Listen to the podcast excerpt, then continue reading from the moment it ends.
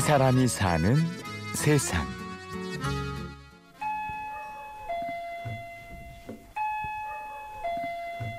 연희동 산자락에 위치한 한 가정집.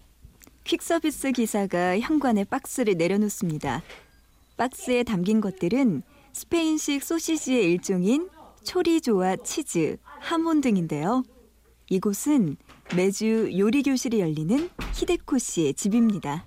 제가 일본 사람이니까 뭐 당연히 일본 요리 일을 할 거다라고 많이 생각하더라고요.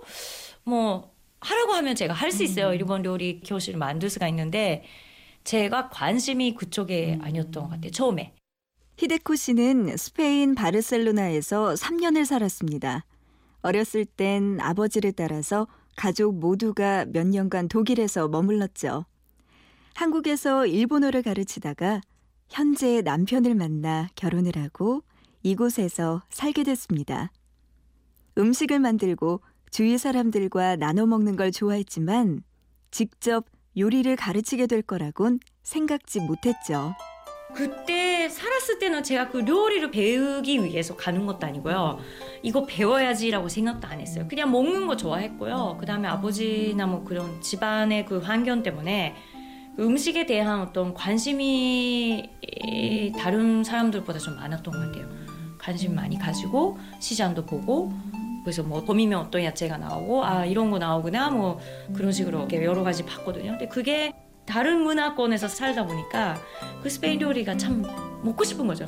사실 스페인 요리를 먹고 싶어서 시작하는 것 같아요. 제가 단순하게 내가 먹고 싶어서 그 아니면 가까운 사람들한테 좀 먹이고 싶어서 20대를 보낸 바르셀로나의 음식들이 생각날 때마다 친구들이 적어주었던 조리법을 보며 하나 둘 음식을 만들었습니다.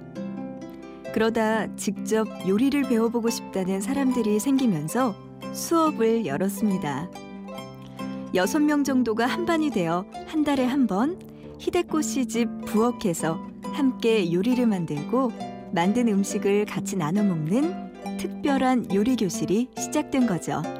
시험만 해서 제가 다 준비해놓고 수강생들이 거기 앉아서 보여주기만 해도 되는데 그렇게 하면 제가 이야기 못한 것 같아요.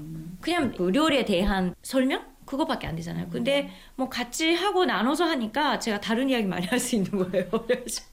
그 뭐 스페인 요리 예를 들면 뭐 어떤 빠에야가 왜 빠에야냐 음식이라고 하는 게 문화하고 같이 가야 된다 생각하기 때문에 제가 뭐 이야기 할 수 있는 한에서 히데코 씨가 조리법과 음식에 관한 이야기를 하는 동안 수강생들도 조금씩 돕는데요.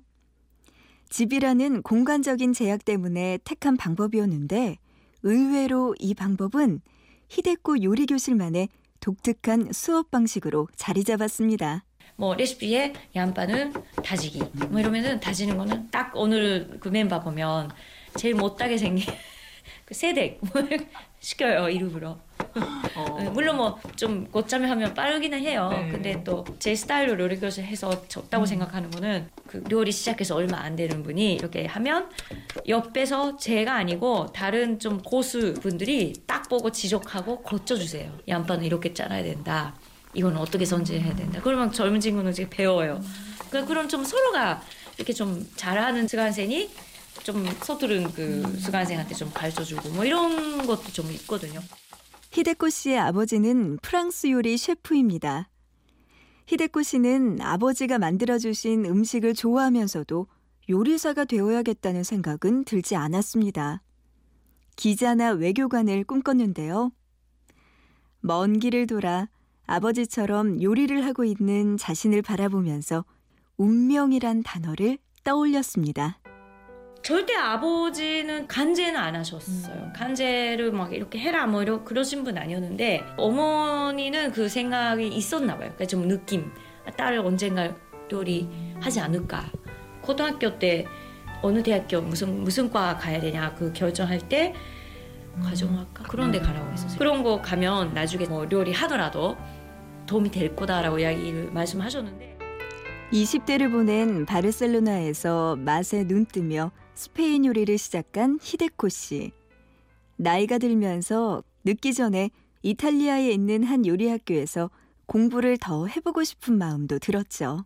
근데 뭐 배웠다고 해서 제가 뭐 이제 와서 무슨 뭐 셰프 된다든가 뭐 그거는 아닌데 그냥 예 하고 싶은 게 있어서 거기에 음식과 커뮤니케이션 그 과가 있어요. 그 마스터 코스 1년짜리인가. 그러니까 음, 음식과 그 소통 뭐 이런 거 따로 있더라고요. 근데 그거 어, 좀 제가 추구하는 테마라서. 그러니까 일단 제가 사람 좋아해요. 그러니까 원래 기자 하고 싶었던 것도 여러 사람이 만 그러니까 궁금하거든요. 이 사람 왜 그럴까 하면서 되게 사람에 대한 그런 인간에 대한 그 호기심이 많아가지고 히데코의 요리 교실에는 올 때마다 음식을 만드는 것보다 먹는 것에 더 관심을 보이는 수강생들이 있습니다. 열심히 적은 레시피를 그냥 두고 가는 사람도 있는데요. 직접 요리를 하든 만든 음식을 맛있게 먹든 음식을 계기로 모르는 사람들이 서로 만나 이야기를 나누고 즐거운 시간을 함께 보내는 것만으로도 히데코 씨는 충분하다고 생각합니다. 여기 와서 딱 앉아가지고 이렇게 먹고 가는 거가 키링이라고 하시- 하시는 분도 있고 뭐 파티한다고 뭐 재밌다고 이렇게 하시는 분도 있고 뭐 여러 가지 있는데 여기 요리 교실에 와서 음, 먹는 거는 그 어떤 새로운 문화, 새로운 문화, 그다음에 새로운 맛 그거를 알게 된 거. 그러니까 제가 대화 나누면서 느낀 게 그거고 저는 먹는 거라고 하는 게 그러니까 오감, 오감 다섯 가지 네. 감각이 있다면 네. 마지막에 느낀 거잖아요, 맛이. 그래서 약간 좀 어려운 것 같아. 딱 한 마리로 그래서 사람들이 먹는다. 그렇게 한 마리로 좀 처리할 수가 없는 그런 행위라고 생각하거든요. 이 사람이 사는 세상 취재 구성의 홍지은 내레이션의 구은영이었습니다. 고맙습니다.